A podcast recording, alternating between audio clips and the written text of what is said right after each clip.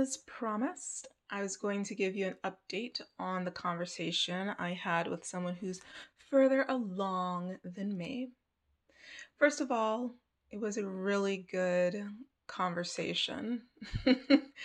I had some issues with my phone to start with. So I have a very old phone. You can still remove the battery. I think I got in 2014 or 2015, one of the two. Um, and so, yes, it's very outdated, but I don't really feel like getting a new phone because I just don't really like phones. But because it's an old phone, it has cracks, and when you press one button, it doesn't. it doesn't press the right number. So I had to call three times because I thought I had entered the phone number correctly, but the button pressed the wrong button. And so I was late with calling, but only by a minute. And so then my anxiety was like, oh no, what if he thought I was ignoring him? That's just, you know, the insecurities in my mind. But it was just one minute. He wasn't upset as any normal person wouldn't be upset by one minute. But anyway, my anxiety did go up just because I was like, I'm trying to call, but it's not working. Anyway, um, he's very, very kind, was able to share his story with me. I won't get into all the details of his story because it is his story, and I won't go into his name and things like that. But the main thing that I was concerned about when it comes to my own journey is first being a person of color, how ready is the industry for me? And secondly, I didn't get like a formal training. And thirdly, I'm starting later than other people. Can it really work when you didn't go to school, you didn't start in your 20s? And I've heard some stories, but they're kind of like the exception. And I want to know what my chances are.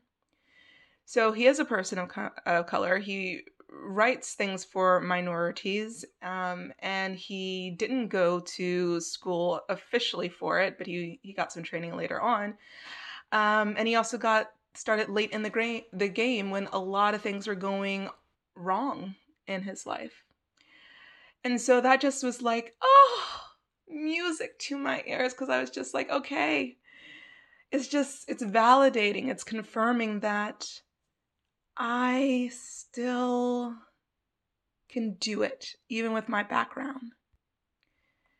And he also shared a Reddit post with me about his journey. I read over it. It was a lot of detail. And you know, it's different from reading something to hearing something in someone's voice. So I was glad that I got to do both talk to him and also read his posts. He is still very new to the game, but he ended the conversation talking about Issa Rae. And I thought, oh, that reminds me. I've been thinking about planning to pay more attention to Issa Rae. So I watched her YouTube web series back in the day because I was on YouTube and I hadn't seen a lot of other black people being doing very well and like being praised for their content. And so this was back in 2009, 2010 when I started on YouTube.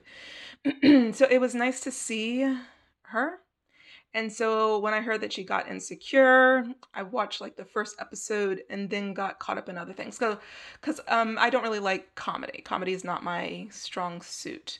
I like dark comedy, um, which just gives you an insight look into my sense of humor. But I, I have been telling myself watch all the seasons, get caught up and I just didn't. I was there's always something else that was going on. So when he ended the call talking about Issa Rae, I was like, I need to find her on Twitter. I did, and she has a Patreon. I've been thinking of signing up for Patreons, but I just didn't feel like it for a lot of the ones that are out there. But for hers, I was just like, yeah, I'm definitely going to sign up. So I signed up yesterday and I spent hours consuming her content. So, yesterday and still today, I felt weird.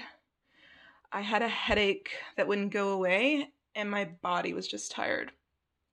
So, I taken a nap midday right after talking to the person. And then when I woke up, that's when I started looking into Issa Rae. And then because I had already napped, I just stayed up late. So I think I went to bed after 3 a.m. last night. And it was just because the content was fascinating. I was taking notes um, because her journey is really interesting to me. She interviewed Lena Waithe, and I watched that interview. I watched a lot of her interviews, and just I'm excited. Like after talking to him, and then um, signing up for the Patreon, it's exciting stuff. I'm really juiced for what's to come and I will give updates because I did take her masterclass on masterclass.com. It was definitely interesting. I have notes on that. I definitely want to rewatch it just to see if there's something I didn't get. Um, so I learned differently. I kind of have to listen, have notes, read the notes, listen again, meditate on it, and then I feel like I've gotten it and I'll move on. okay. So if you want to sign up for her Patreon, I would say yes. There, there's a Discord to connect with other people. Um, she's now doing, um, I think there was maybe a delay with 2020 because I didn't see a lot of stuff from 2020, but there's a lot coming up this 2021. So it's only $7 a month. And I'm not saying that this will necessarily be your cup of tea, but if it is, you know, check it out to see if it is. And you can find a lot of nourishment, a lot of insight and help along your journey. One thing that was interesting to me that both Lena and Issa said is that they're looking to give back to the community. And I feel like sometimes some people are afraid to really make it because then they're already drained by the idea of what they have to do for their community and they don't know how. And so when you're just drowning and you can see the island and you're trying to get to the island, sometimes when you make it to the island, you just need a second, a moment to really catch your breath, celebrate, and then you can look back to help the other people. And then let's say you help five, and then your bones are hurting, your muscles are throbbing, the sun you're hungry, you're tired, but there's still 60 other people in the water drowning and you have to keep going. And so I noticed that on a subconscious level, part of me was overwhelmed. it's affecting my throat as I speak about it. Part of me was overwhelmed by the idea of maybe I do reach the level of Issa Rae, then what responsibility would then be on my shoulders? And I am somebody who generally does not have a lot of energy, not a lot of extra attention. I focus on one thing, then the next thing. I multitask a little bit, but I don't have a lot of expendable energy. And so, in order to conserve my energy, I feel like my subconscious was sabotaging me writing to protect me from potential future overwhelm. So, instead of catering to that, when I noticed it, I started saying, okay, and I have people in my life that I can share that responsibility with, or other people. There's so many people in the industry at that point when I so called make it that there's lots of other people doing the same thing. Or all of a sudden I get a boost of energy um, so that I do have expendable amounts. So I just say start saying the most positive things so that I don't let a future worry sabotage the present. And this is tricky. You definitely need to spend quality time with yourself to really know yourself, to notice that little hum beneath the conscious mind, to notice that little itch of scaredness that you might suppress. And you won't do it perfectly all the time. That's one thing that I never will do. I will never see a celebrity as a god or goddess, meaning that they're perfect and they're just there to make my life a better reality.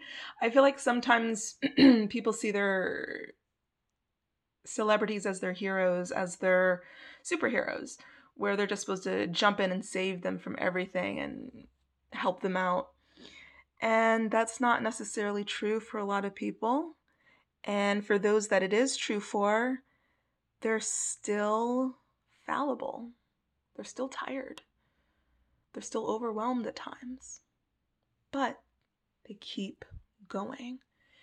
It is resilience, it is perseverance. I mean, unfortunately, some don't keep going. That's why there's a lot of depression and violence and suicide in Hollywood, but we're getting to a place where there's going to be more support and help for those that have mental health issues and more community building so it's not just on one person's shoulders. Because I wrote a script about the parallel life of Trevor Noah, I started paying attention to him more and seeing what people were saying. And a lot of people were like, This is happening in South Africa. It's his fault that he's not fixing it. And that's not fair to him at all. But I understand when people are in their pain and they have this image of someone who's doing so well, they project the responsibility onto him. And so I've just made the agreement with myself I'm not going to do that. I'm not going to make it other Black people's responsibility to elevate my voice. I'm going to do the best I can with my voice, surrender, and let the chips fall as they may.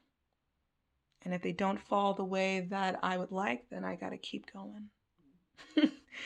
All right, so that's just the quick update. um, my throat is getting irritated and it's just because I haven't been feeling well. But I want to leave you with that note. It was a great conversation with this person. I do feel like I've made a future friend. And check out Issa Rae, her Patreon, and anything else that she's doing out in the world. She's doing a lot. All right, take care, everyone. I'll talk to you soon enough.